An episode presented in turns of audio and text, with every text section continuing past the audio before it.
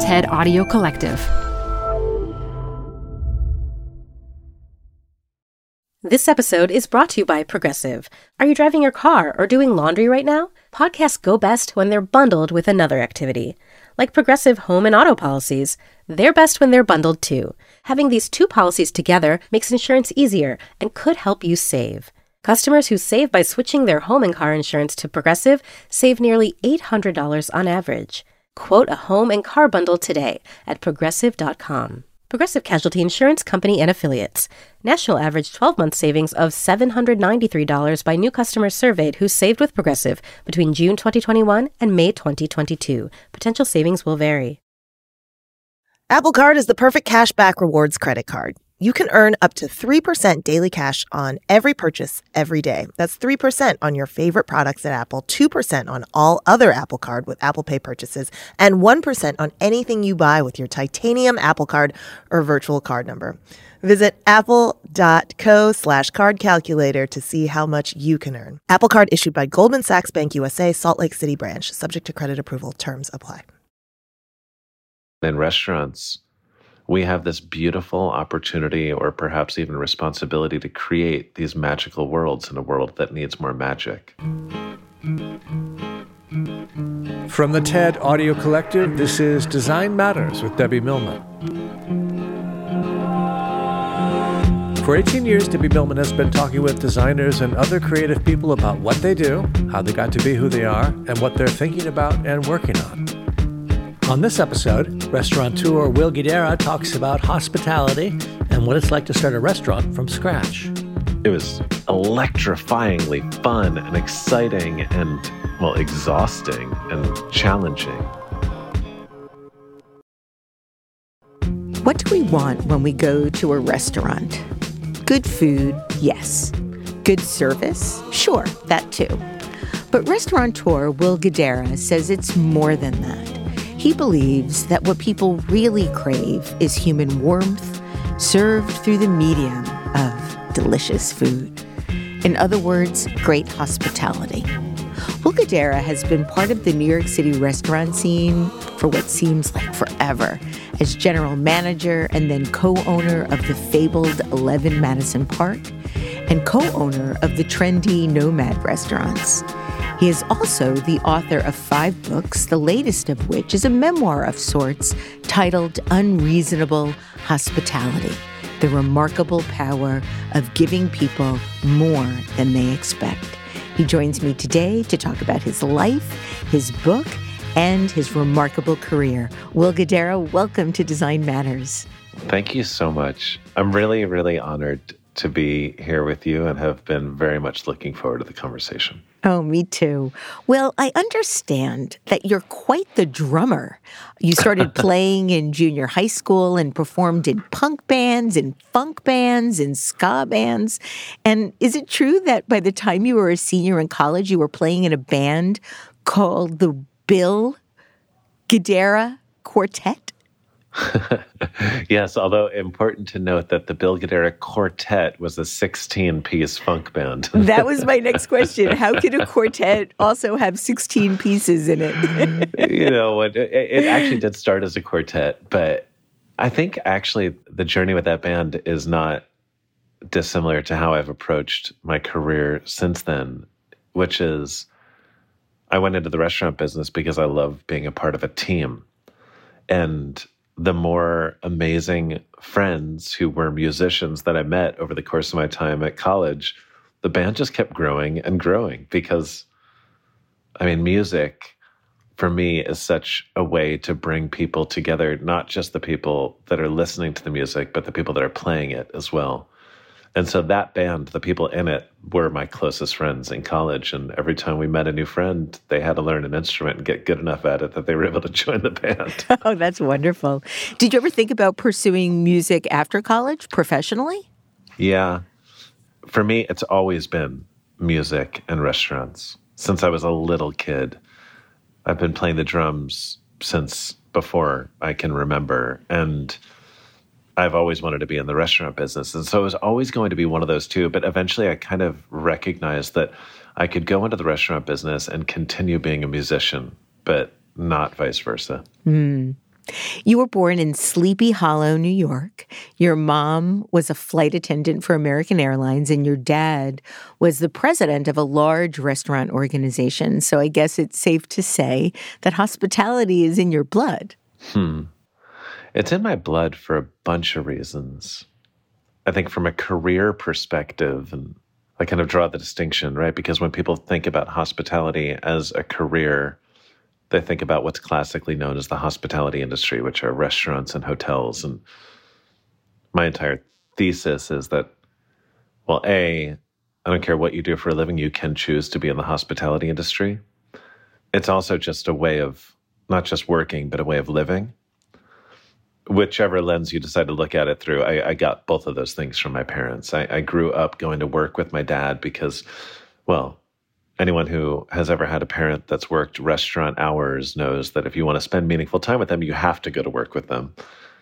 Then watching him and my mother after some adversity early on in my life, I got to experience firsthand the feeling of giving and receiving hospitality and kind of got addicted to it because of that experience.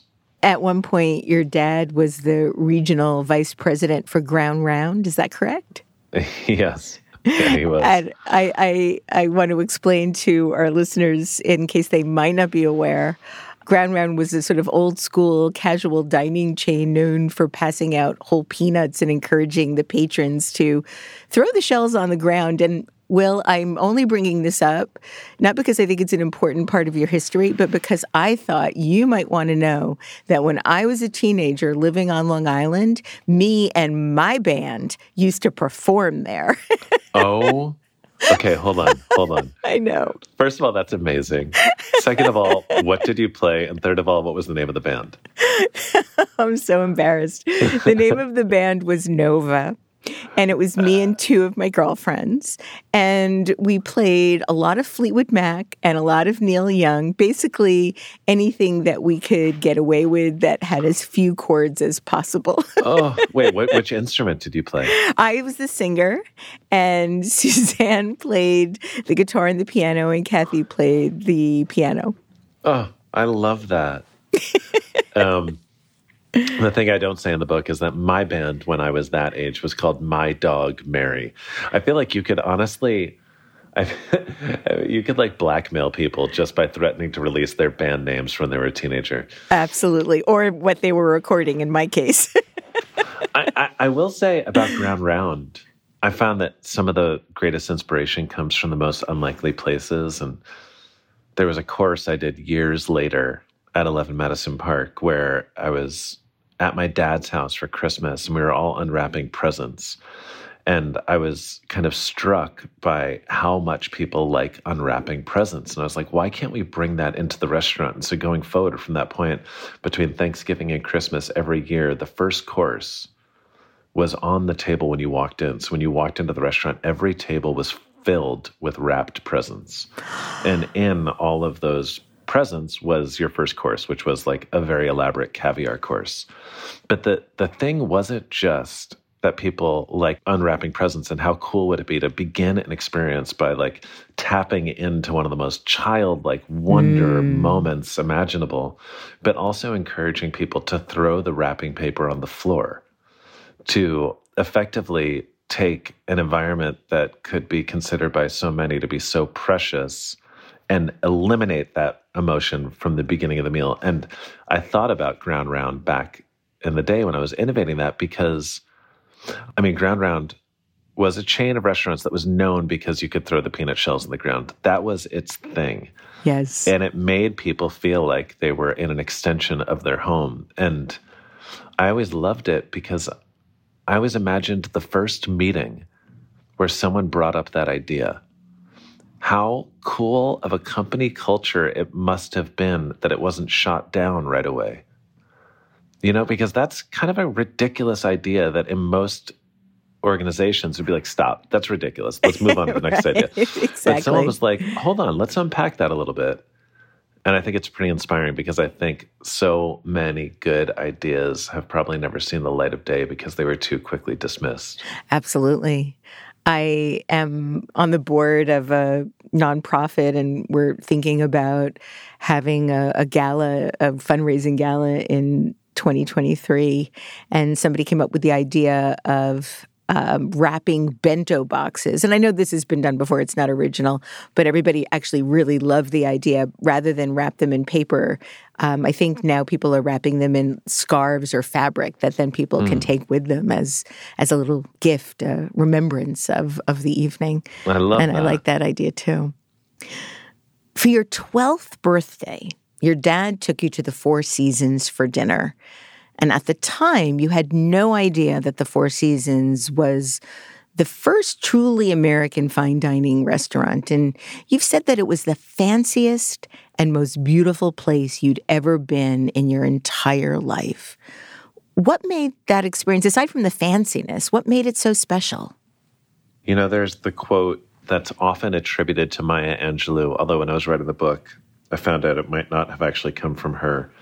People will forget what you say, they'll forget what you do, they'll never forget how you made them feel. Yeah. And I think it's the most true statement about hospitality. In that quote, you recognize the distinction between the product, how you serve it, and how you make people feel, right? They're three completely different things. For whatever reason, I had become obsessed with the idea of going to the Four Seasons for dinner, and somehow I convinced my dad to take me there. And I don't remember much about the meal. I remember a few details. I remember that it was the first time that I'd been to a restaurant so fancy that when I dropped my napkin, someone brought me a fresh one and called me sir when they handed it to me.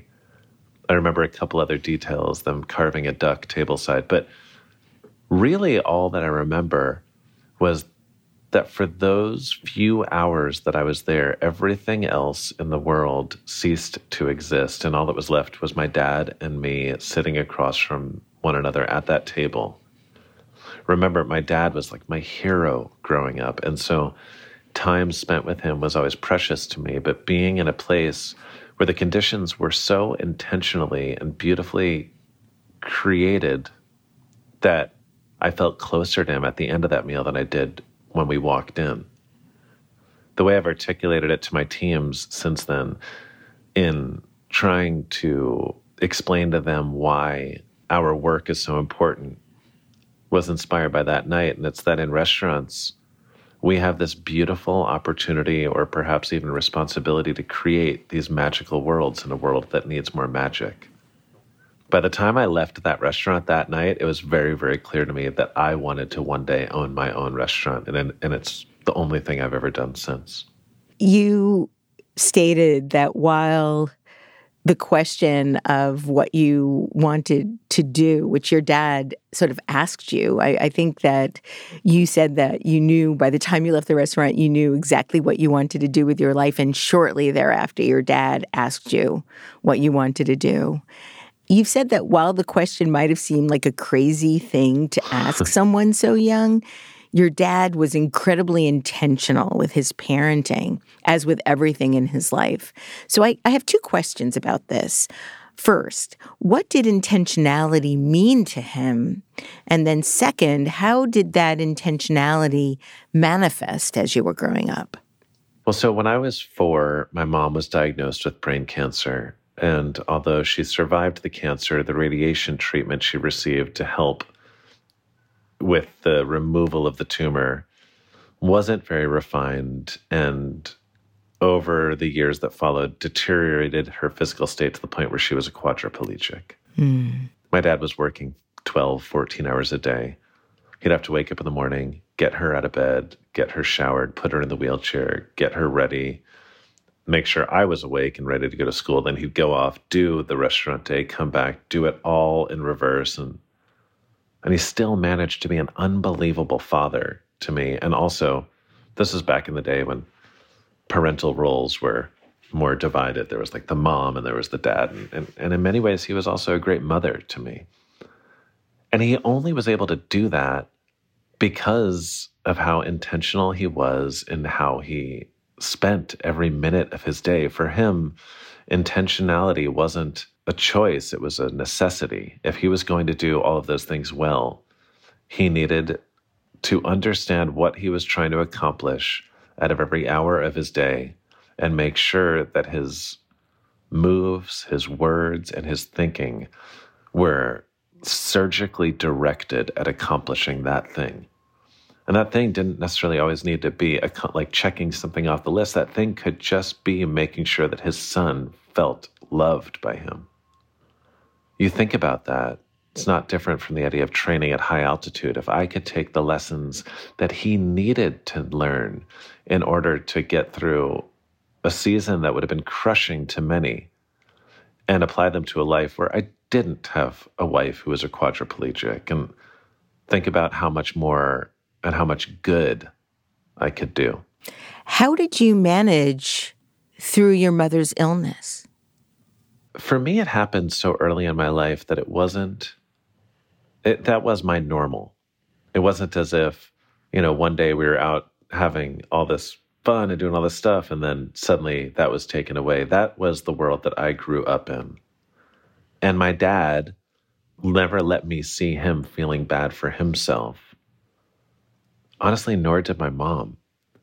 And so it never even occurred to me to feel bad for myself.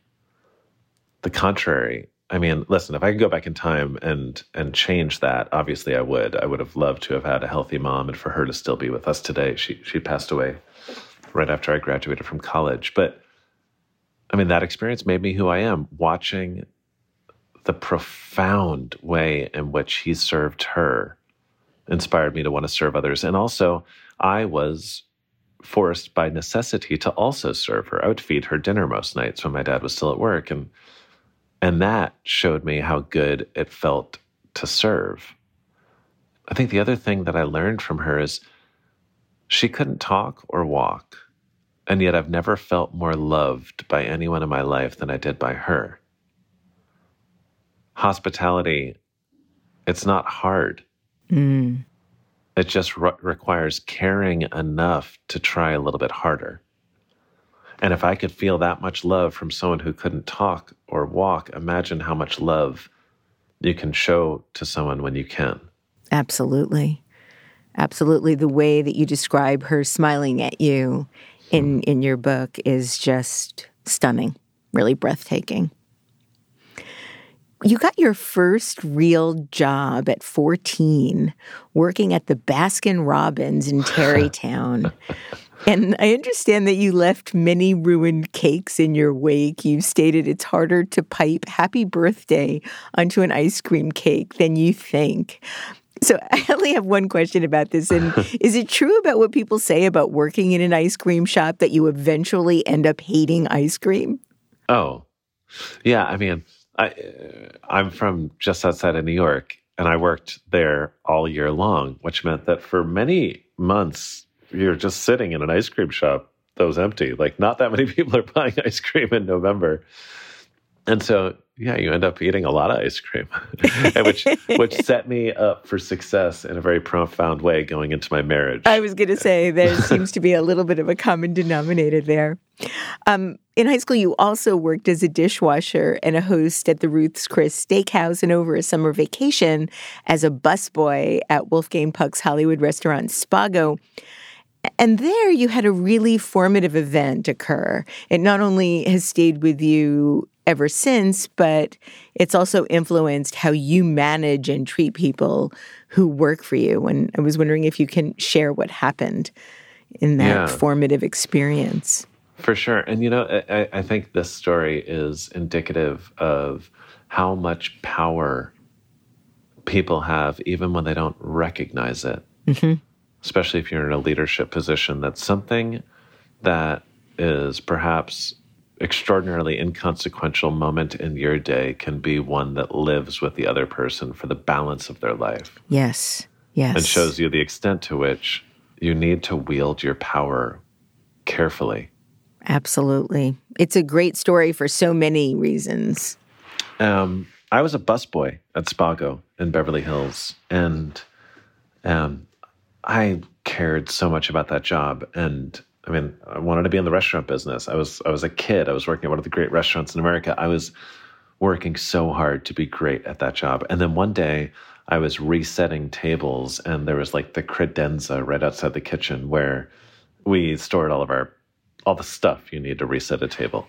And I opened the cabinet door, and whoever had stacked the bread and butter plates in that cabinet last had done so in a way that they were kind of like tilting over, leaning on the door. So the moment I opened the door, they all just came sh- like falling out and just shattered all over the floor. And I was mortified. I mean, you know, when someone cares about their job and something like that happens, they've already tortured themselves as much as they need to be tortured. But the chef came running out of that kitchen and just screamed at me in front of all my colleagues, in front of all the guests. And it was, you know, those moments where you're just overwhelmed with shame. And the the byproduct of shame that normally quickly follows anger. You know, from the day that I went to the Four Seasons for dinner, I'd always wanted to be in restaurants, but I'd wanted to be in that kind of restaurant, fine dining, you know. But over the time between those two events, the dinner and the plates, the world had changed around me in the restaurant business. Restaurants had gone from places where you went to see and be seen to kind of these like places where you went to like pray at the altar of the chef. And that experience kind of solidified for me the reality that was happening, which was the people in the kitchen didn't think that the work being done by the people in the dining room mattered as much as their work did. And honestly, it really turned me off from fine dining. And I loved restaurants still, but in that moment I said, I don't want to be in fine dining anymore. I was thinking about that, and I was also simultaneously, I've been simultaneously watching uh, The Bear hmm. and seeing how in the fine dining establishment that the chef had originally come from, everybody was so cruel to each other and so, well, not everybody, the chef was so cruel to the people that worked for him.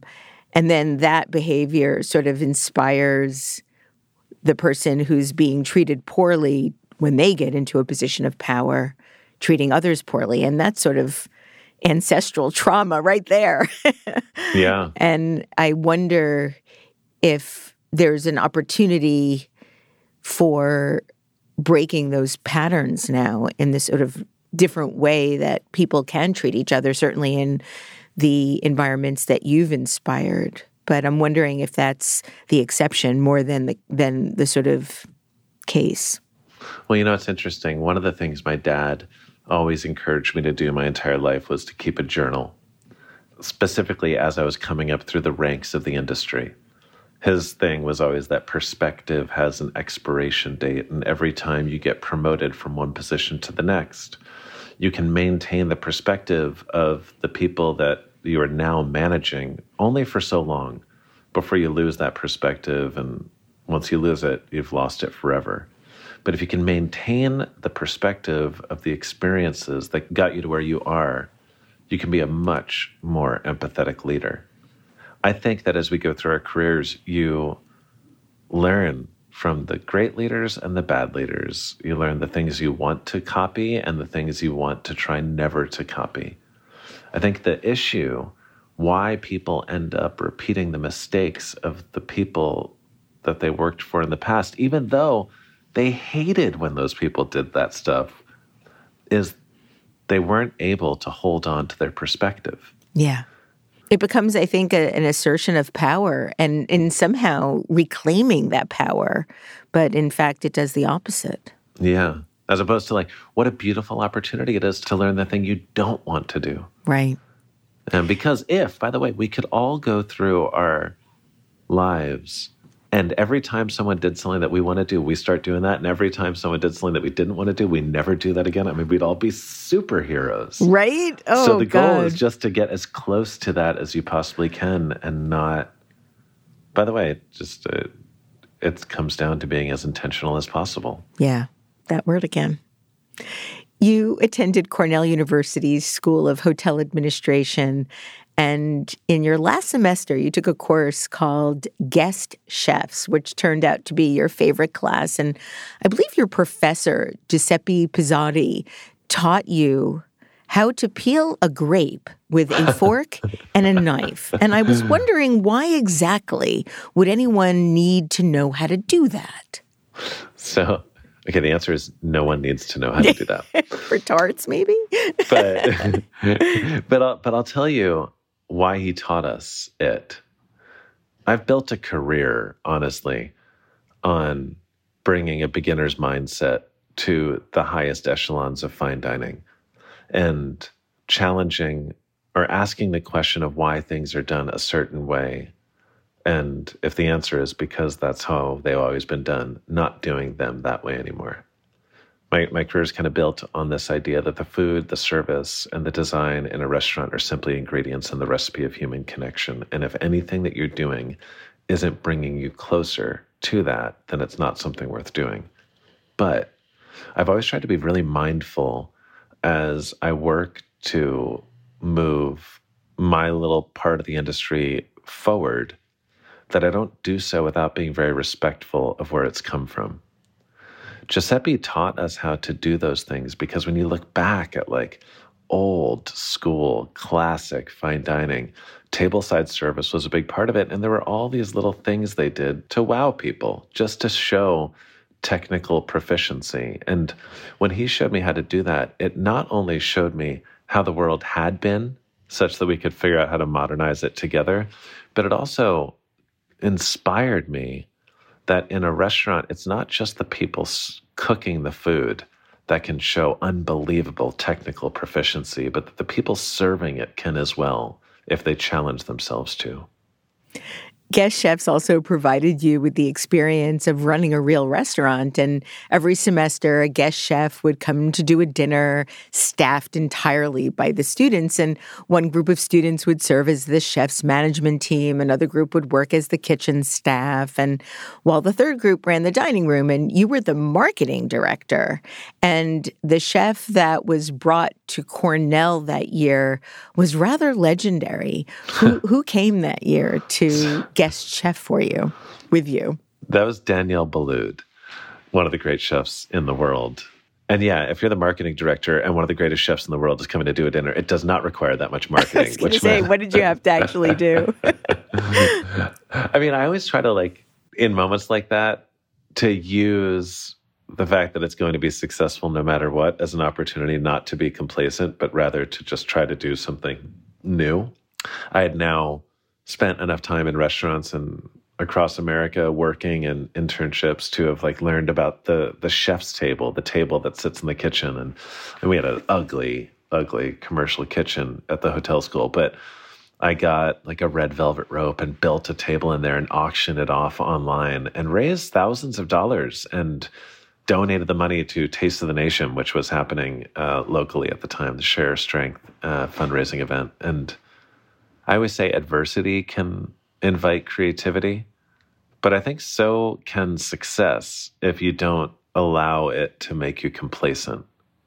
Yeah, I understand that you had a, a rather rocking evening, and after a night of debauchery, Daniel Boulud joined you and your fellow classmates in your kitchen, um, in your home, where yeah. he proceeded to drink Milwaukee's best from a red solo cup while whipping up scrambled eggs with truffles. And, of course, I have to ask, were they the best eggs you've ever had? Well, in the spirit of the night we were having, I don't quite remember, but I have to imagine that they were.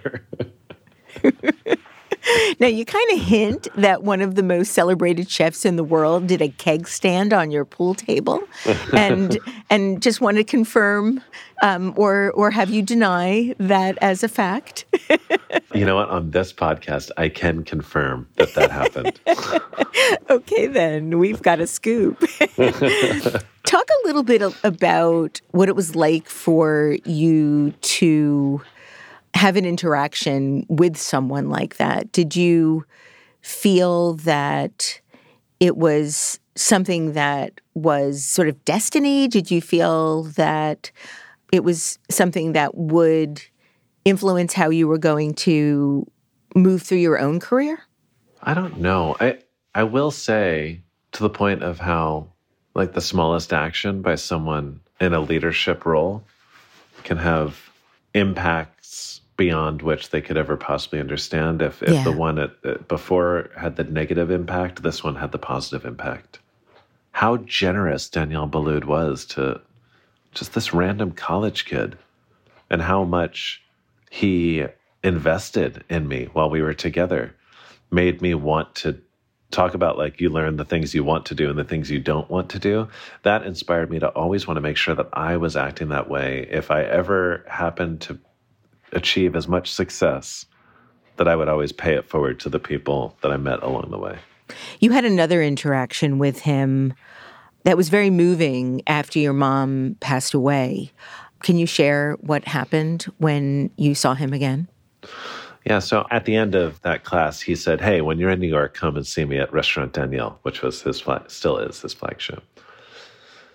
My mom passed away the day after I graduated college, and I went to Spain not too long thereafter to do this externship.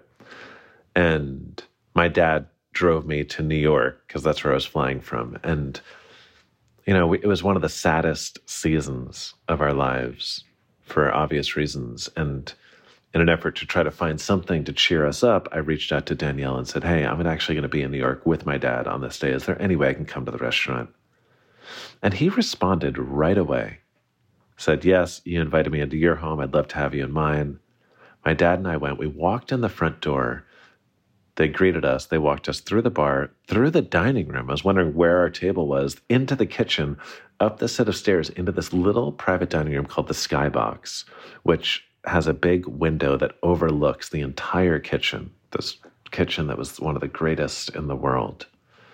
They proceed to serve us sixteen or so courses with Danielle personally through an intercom, kind of introducing every course to us. And at the end of the meal, there was no check. You know, in one of the hardest seasons of my life, Danielle gave us four of the best hours of our lives.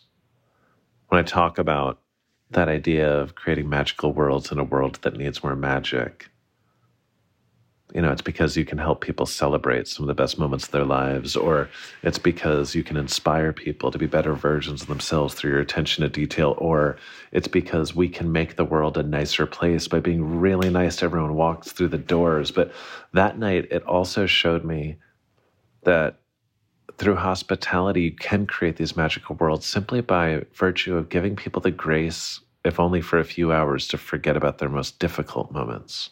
You said that that night you learned how noble working in service can be. And it's yeah. one of my favorite lines in the book, a oh, nobility in service. Yeah. By the time you graduated from Cornell, there was no question in your mind. You very firmly declare in your book that you wanted to work for Danny Meyer, the founder of Union Square Hospitality Group, which owns Eleven Madison, which owned Eleven Madison Park, still owns Gramercy Tavern, Marta, Blue Smoke, The Modern, Union Square Cafe, and so many more. Why Danny Meyer specifically? He was the only person in America that was bringing the same amount of creativity and intention to what was happening in the dining room as all the other great restaurants in America were to what was happening in the kitchen.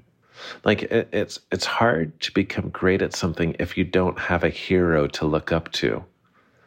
And there were plenty of celebrity chefs out there. There was no celebrity restaurateur except for Danny. He was the guy. And so when someone is the guy, well, that's the person you want to work for. While you tried to get a job there, I believe you worked as a management intern and then waited tables at Tribeca Grill. How did you eventually get an interview with Union Square Hospitality Group? Well, one of Danny's partners actually came to teach one of our classes at Cornell. And me, being a young, motivated kid at the time, made sure I got his business card before he left. And so I had a connection right to the top. Uh, your interview eventually took place at eleven Madison Park, though you ended up getting a manager position at Tabla, another of Union Square Hospitality Group's restaurants. And God, that was an incredible restaurant. By the way, the graphic design at Tabla, I think I, their logo was, I loved that logo. I loved that restaurant. Floyd yeah. Cardoz, the chef who's who passed away during COVID, became like family to me over the years. And I believe to this day that his cooking was some of the best ever. His raita was the best I've ever had, and it ruined me for all raita yeah. since. It, there's just, there was nothing like it. You've said that Danny Meyer's management style made it cool to care. In what way did it become cool? You know, one of the things I say in the book is uh, cult is short for culture. Mm. That so many people, when they call one company a cult, okay, some people are just straight up cultish, and that's not okay. But like when they call a company a cult, it's just because that company has a culture and their company doesn't have one. And so mm. it feels like it must be a cult, right? What Danny did expertly well was come up with shared language to articulate the ideals that we all wanted to aspire to embody. He came up with these isms, things that we could all rally around, things that made it easier to suggest and celebrate and reinforce or affirm. And in doing so, he created an environment where when you were in it, you just wanted to thrive, not in some cutthroat, you know, big bank kind of way, but thrive in an effort to care for other people.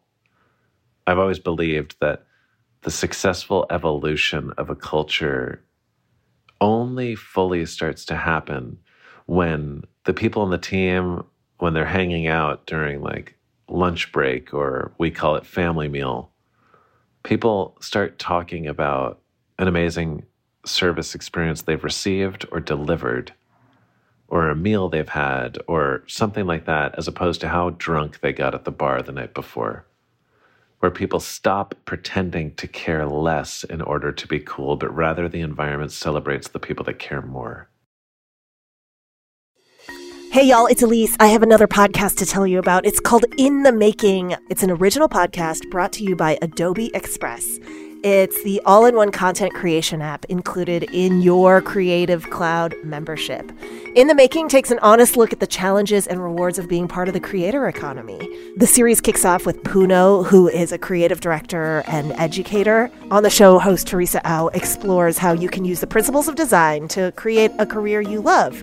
Puno did it. Puno is a web designer and content creator, and the founder of an online education platform called I Love Creatives. And on the show, Puno shares her journey from working on the Call of Duty video game to building both a design studio and a trade school for digital design. Puno has practical advice for taking a thoughtful and iterative approach to career building. Most importantly, this show is actionable. It's about how you can take your own next step in the creative world and into the creator economy. It'll help you discover creative, intriguing people who are making a living, and it'll probably inspire you no matter what you do. I know it certainly did for me. Search for In the Making in your podcast player. My thanks to In the Making and Adobe Express for their support. Hi, I'm Debbie Millman. Canva is great for designing visual content for work, no matter what industry or department you work in. Nail your next presentation with Canva Presentations. Start with a professionally designed template and use it as a springboard for your design. It's a serious time saver. Time to present but can't be there in person? Enter Canva Talking Presentations. Record yourself presenting and add your talking head to your slides so your audience can watch your perfected presentation anywhere, anytime. Start designing today at canva dot com. Designed for work.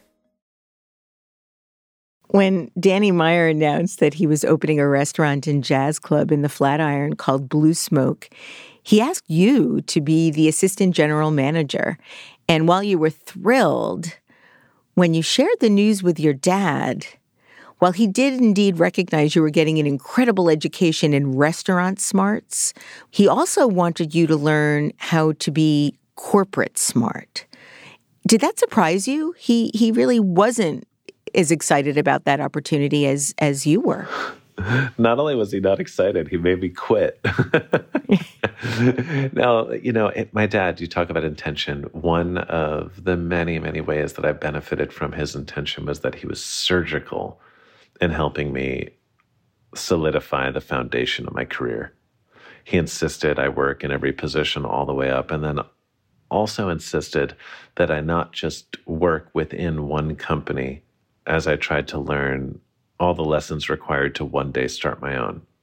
He wanted me to learn from different companies that approach things in different ways. And he talked about the fact that there were two types of companies. And by the way, the, the word I use is restaurant, but I believe this idea applies to any company that has a corporate office and unit level stores, that they're corporate smart companies where the highest paid people work in the corporate office. Those are the companies that have more systems, more controls. Um, they're normally more profitable businesses because of that.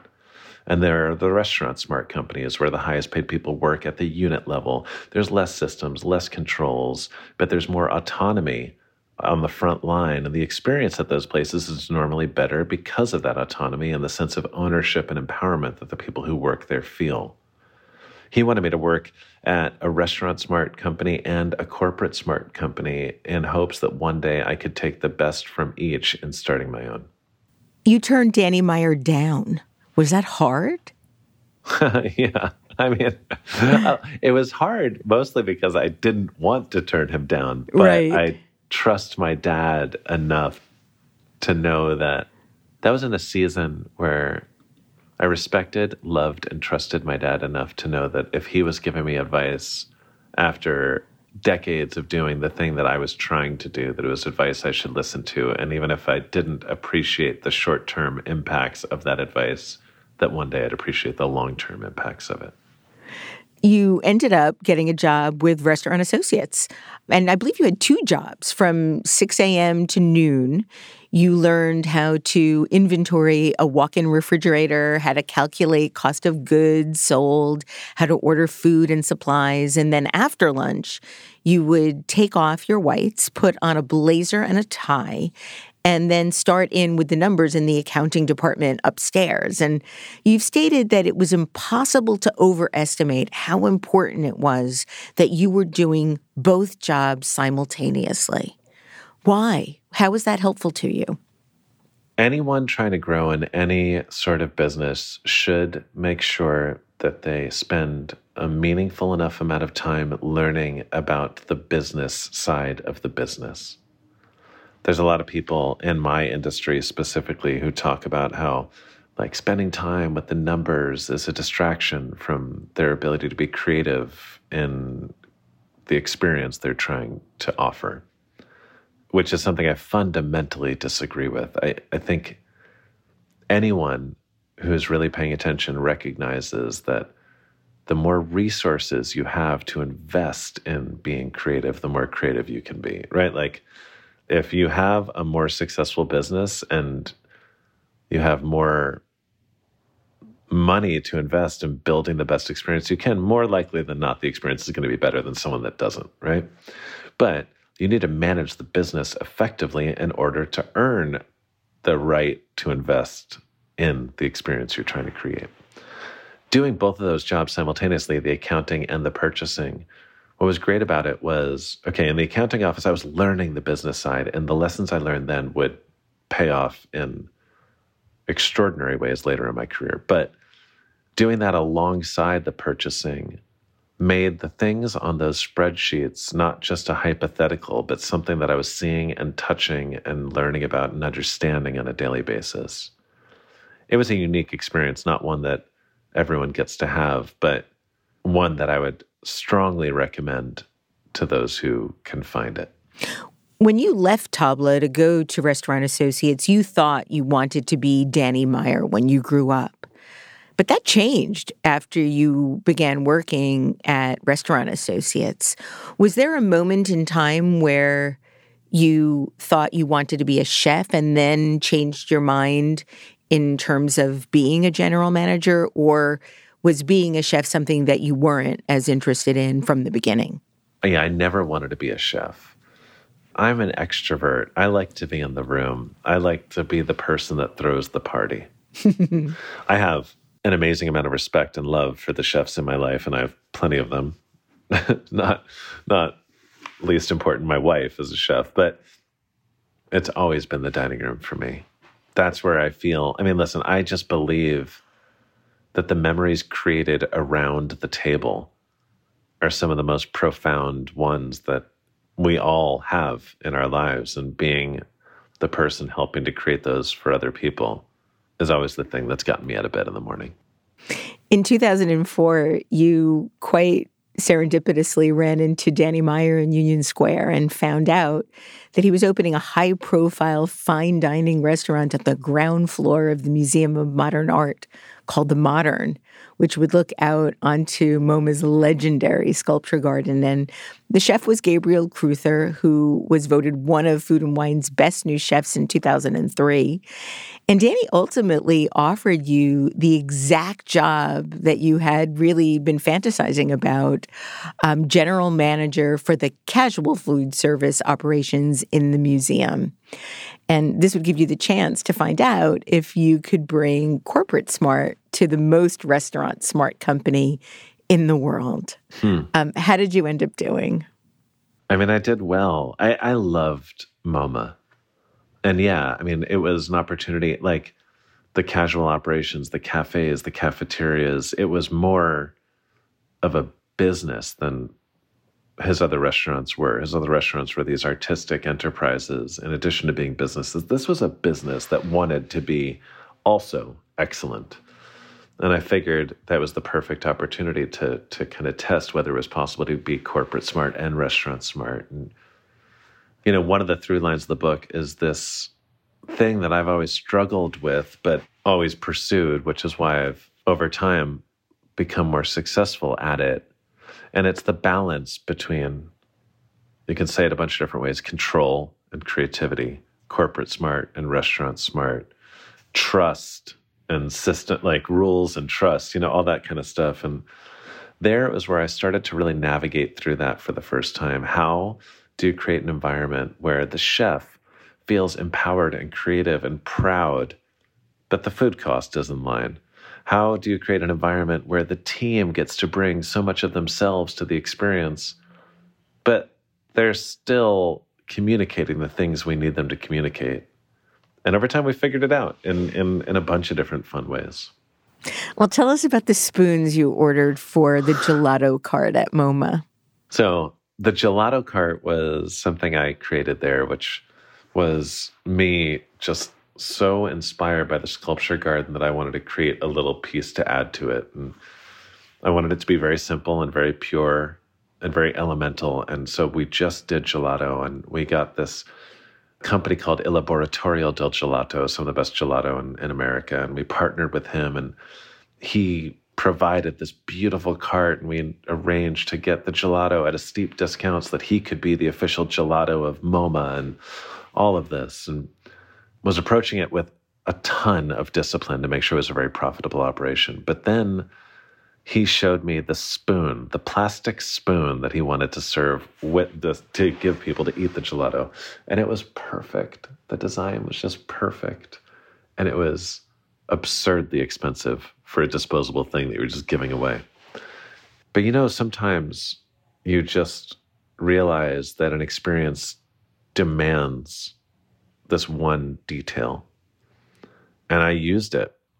I remember my boss, when she first saw that spoon, she looked at me, she's like, how much did this cost? And I was like, I'll tell you later. And she's like, all right.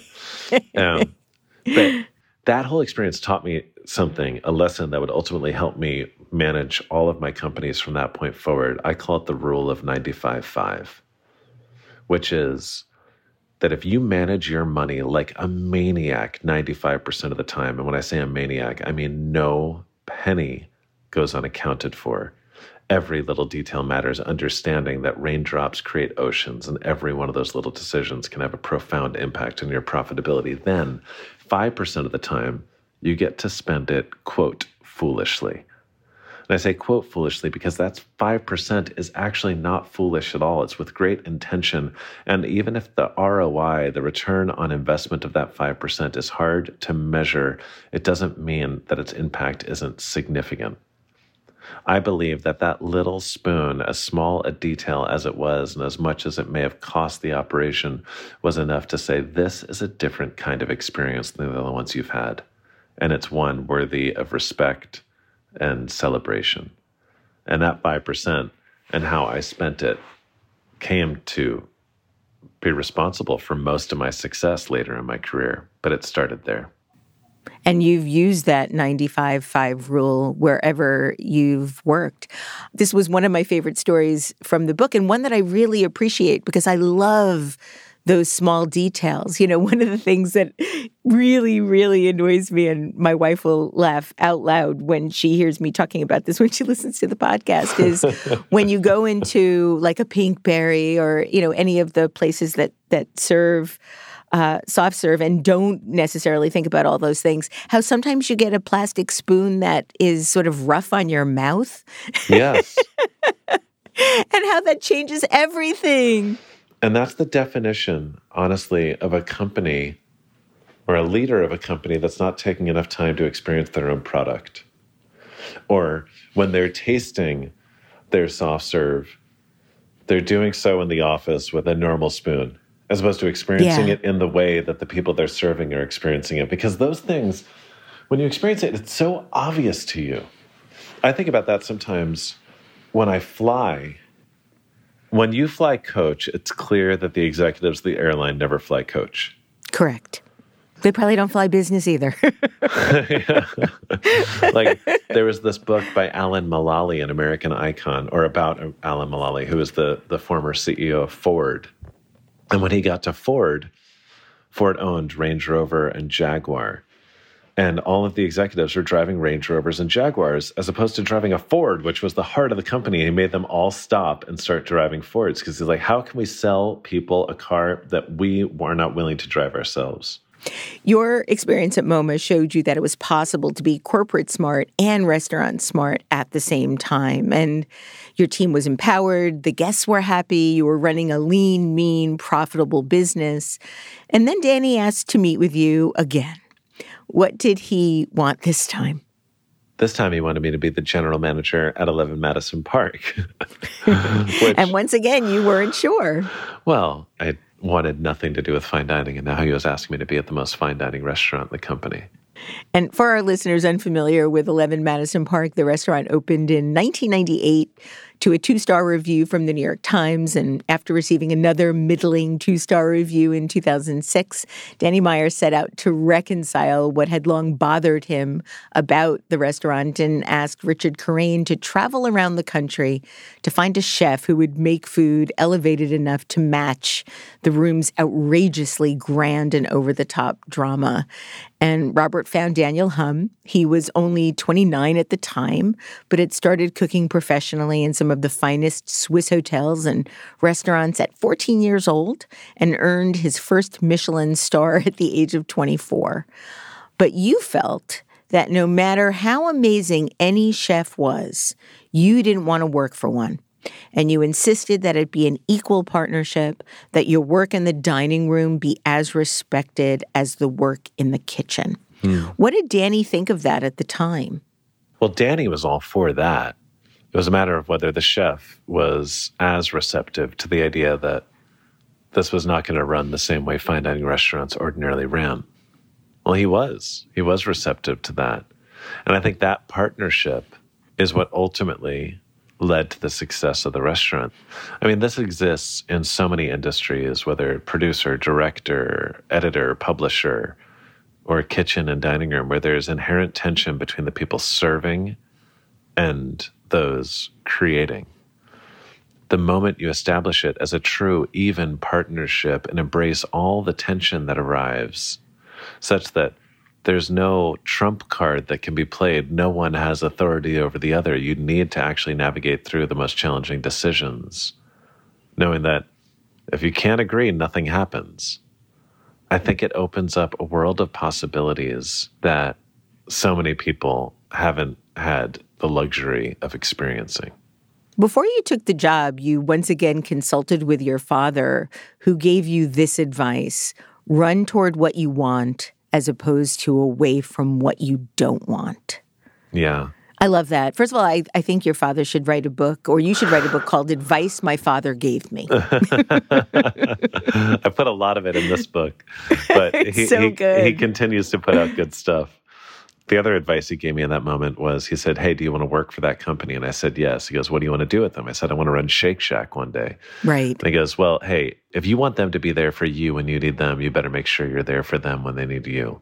Good advice. It was always important to him that I understood, especially as someone from a younger generation, that it wasn't the company's responsibility to take care of me. It was our responsibility to take care of one another. And that I always approached every relationship in that virtuous way. I think you see a lot of people these days that just wait for the company to take care of them, not realizing that relationships are always two-way streets. You were serious about wanting to go work at Shake Shack after that first year, but with the success that you almost instantly had together, you decided not to go to Shake Shack and stayed at Eleven Madison Park. And in the thirteen years under your joint leadership, Eleven Madison Park received four stars from the New York Times, three Michelin stars, and went from one to three in an unheard of jump. Uh, in twenty seventeen, landed at the top of the list of the world's fifty best restaurants. You won seven James Beard Awards, including Outstanding Service and Outstanding Restaurant in America, which was also really unheard of. I'd like to talk a little bit about a few of the ways in which you were able to achieve this. From what I understand, first you looked at organizations known for extraordinary company cultures at the time, companies like Nordstrom and Apple and JetBlue, and they all held what I'm very familiar with in the sort of corporate branding world, strategic planning sessions or long-form meetings where groups from across the organization get together to brainstorm ways for the company to grow. And you've written how this was a revelation to you as the practice was virtually unheard of in the restaurant world. What gave you the sense that this was something that you should do in the first place? I mean, there was this review written about us in early days where the critic said she wished we had a bit more Miles Davis. Yes, a and, bit and, more cool. And it started this entire thing where I, I was craving language to define what we were trying to be. I, I really believe that language matters so much, and having clearly articulated ideas that the team can rally around is essential to a company's success. And when she said that, I started reading everything I could about Miles to come up with the words that were most commonly used to describe the approach he took to the music. And those words ended up being like our mission statement, for lack of a better term. Yeah, and those words were painted on the wall of the kitchen. Yeah, exactly. I think Roger Martin helped you as well with his theory of integrated thinking. And I'm wondering if you can talk a little bit about what you learned in that process. Well, so Roger, I've only gotten to know more recently, and I love meeting people like Roger because you you hear how other people articulate in a more studied way the things that have come intuitively to you. Roger Martin, in his like concept of integrated thinking, he talks about choosing conflicting goals, how rather than approaching things in an either-or perspective, approaching them in a both perspective sometimes leads to the greatest innovations. Because it requires you to be much more radically creative to figure out how to accomplish two seemingly opposite goals simultaneously. But just going back, the Miles Davis thing showed me the power of learning from other people outside of our industry. Mm. I think anytime you're trying to elevate something within an industry, making sure that you're learning from people from different disciplines ensures that you're bringing a fresh point of view to your discipline. And so I just started studying these other companies, and the idea of strategic planning was so amazing to me because when I looked around our team, we had one hundred fifty amazingly smart people, and yet it was just me and Daniel at the top making all the decisions. And imagine a world where we could harness the collective creativity of the many. It would always yield better results than relying on just that of one or two. And those strategic planning meetings, which over the years became a day every year where we'd come together and kind of create our to-do list for the year that followed. We'd dream crazy, big, small, and everything in between ideas. And many of the ideas that came from the most unlikely people ended up being the ones that made us who we ended up becoming. In twenty ten, you and Daniel were approached by Andrew Zobler, one of the partners in the hotel group that developed the Ace Hotel on twenty-ninth and Broadway in Manhattan. And you asked Danny Meyer if you could both run Eleven Madison Park and own this new restaurant. but he didn't think he could be partners with you at one restaurant and competitors with you at another just a few blocks away. Ultimately, Danny sold Eleven Madison Park to you both. Why did he let the restaurant go? I think Danny understands that restaurants are living, breathing things. And at the end of the day, if you want to build something that stands the test of time, we all need to recognize that in our highest and best form, we're simply caretakers of it for any measure of time. He put us in, we were a good team, we were making huge strides, but he also recognized that both of us wanted to be entrepreneurs. And the best way to keep Eleven Madison Park on its ascent was to pass the baton, which shows the unbelievable humility and selflessness and character and why he's just one of the best people that has ever existed. You and Daniel raised the money. You bought Eleven Madison Park from Union Square Hospitality Group, and you took all of your learning and brought it to your new venture at Nomad. Um, how hard was it to create an entirely new and original restaurant from nothing? Eleven Madison Park had already existed when you came in to sort of reposition and remake it, but Nomad was from scratch. I mean, I'm not sure I'd use the word hard. It was electrifyingly fun and exciting and, well, exhausting and challenging.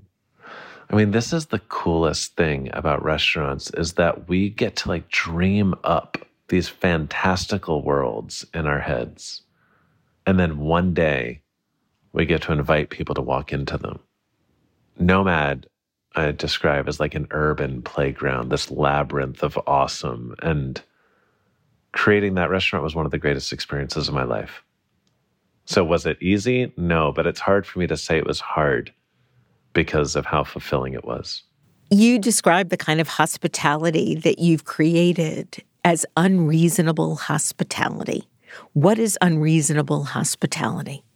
When I look across disciplines at the people that are the most successful in them, whether it's directors, designers, tech entrepreneurs, you name it, they are all unreasonable in pursuit of the product they're creating.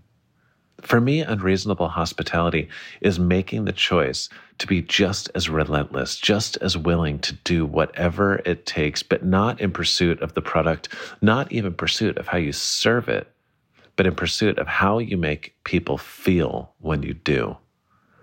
To take the same amount of time, energy, intention, creativity as so many do in my world, as chefs do in the presentation, the plating, the technique, the ingredients, but to do it in pursuit of all the little details that give people that sense of belonging, that make people feel seen, that make people feel profoundly welcome. It goes back to that Maya Angelou quote. If all that people are going to remember is how you made them feel, then if you're going to be unreasonable in pursuit of anything, it should be in pursuit of that. One of the common denominators in both Eleven Madison Park and Nomad was your desire to take care of people and create that feeling that they would never forget. And you've said that chefs all over the world are celebrated for being unreasonable in pursuit of creating the food that they serve. You chose to be unreasonable in pursuit of your hospitality, how it made people feel, and the depth of the gestures that you would give to the people in your dining room. And that was really palpable as, as somebody that has been to Eleven Madison Park twice and Nomad many, many times. Hmm. Um, I felt that all the time. Um, and you and Daniel did that for a long time together. Yet in twenty nineteen, you decided to move on. You sold your shares of the company to Daniel Humm. What made you decide to do that? We fell out of love. Mm-hmm. We spent a lot of time deciding how to split up the company, but in each of us respectively trying to hold on to our piece, it felt to me like we were tearing it apart. Yeah. My dad, at that point in my career, gave me the advice. He said, hey, you're about to walk into one of the most challenging years of your life. At every cross-section, ask yourself what right looks like and do that. He went on to say that's not always going to be the easiest advice to, to follow, because sometimes it'll feel like the not best thing for you in the short term, but it'll always be the best thing for you in the long term, because integrity is the one thing you can never you can never get back. You're now at the helm of a brand new company called Thank You. Why that name, and what have you set out to do in your new company? There are a lot of restaurants, a lot of businesses generally, that once upon a time forgot they were in the business of serving people and instead started serving their own egos. The kind of company that I want to be remembered for is not one, regardless of accolades and success, that when people walk into our doors, we feel like they should be lucky to be there, but conversely, that we feel such immense gratitude that they're there. I've always wanted to be in a gratitude-first organization, both to the people we serve and all that we work with. And if you want someone to act a certain way, put it in the title. And if you want a company to act a certain way, put it in the name. I know you're also the star of a new television show called The Big Brunch, which was created and is hosted by the great Emmy-winning T V star Dan Levy. Tell us about the show and what it's like being on air. I mean, it was super fun to do. It was the first time in a very, very long time that I've been an employee where I could just show up and not have to worry about all the drama. That was fun. Um, I like doing things where I get to learn something new alongside creative and interesting people. The thesis of it was to be the kind of T V show that demonstrated that, okay, television needs to be dramatic, but you can have drama without being dramatic or ill-spirited or tearing people down, that it's just as engaging to lift people up. And that was the spirit of the show, and the product that came through is one I'm really proud of. It's really, really fun. My favorite line in your memoir, I've already been sharing with all my students, my undergrads, my grads, they've already memorizing it. And it is this: the way you do one thing is the way you do everything. Hmm. You put into words what I have been trying to imbue in my students for decades, that every single thing you do counts. And the way you do one thing is the way you do everything. Talk about how and why you came up with that line. Too many people decide to turn off and on caring. Like they only choose to care at certain times, then they turn it off. And all right, I don't need to care anymore for a while. And I just don't think that's possible. I think that if you care, and honestly, this can be directed at anything. If you care about people or details or excellence or hospitality, whatever it is, you can't just care some of the time, because you can never turn it fully on after it's been turned off. And I think that every detail matters in just how you want to show up in the world. And so I do think the way you do one thing is the way you do everything. That doesn't mean that you're not going to do certain things better than other things, but it's it's what you bring to the table. It's how much of yourself you bring to the table. It's the intention. Yeah. It's the, the intention, intention you bring to one thing is the intention you yes. can yeah. bring to everything. Your wife, who we've already mentioned, the great Christina Tosi, is the founder of Milk Bar. Any chance we might see a collaboration between the two of you? Aside from Frankie? I was about to say, the best collaboration in the world is about twenty months old. Her name is Frankie. And I mean, if that's any indication of what we can build together, you know, we'd probably do something cool. But I think for now, we'll stick to just creating people. Will Guidara, thank you for making so much work and so many experiences that matter. And thank you for joining me today on Design Matters. I loved this conversation, and me I appreciate too. You so much. Thank you. Will Guidara's magnificent memoir is titled Unreasonable Hospitality, The Remarkable Power of Giving People More Than What They Expect. You can read more about Will and see more about what he's up to at his new company website, thank you dot N Y C. This is the eighteenth year we've been podcasting Design Matters, and I'd like to thank you for listening. And remember, we can talk about making a difference, we can make a difference, or we can do both. I'm Debbie Millman, and I look forward to talking with you again soon. Design Matters is produced for the TED Audio Collective by Curtis Fox Productions.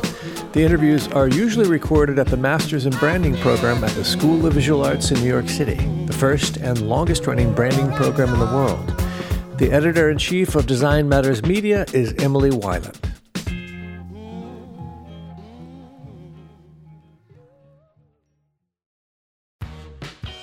You're growing a business, and you can't afford to slow down. If anything, you could probably use a few more hours in the day. That's why the most successful growing businesses are working together in Slack. Slack is where work happens, with all your people, data, and information in one A I-powered place. Start a call instantly in huddles and ditch cumbersome calendar invites. Or build an automation with Workflow Builder to take routine tasks off your plate, no coding required. Grow your business in Slack. Visit slack dot com to get started.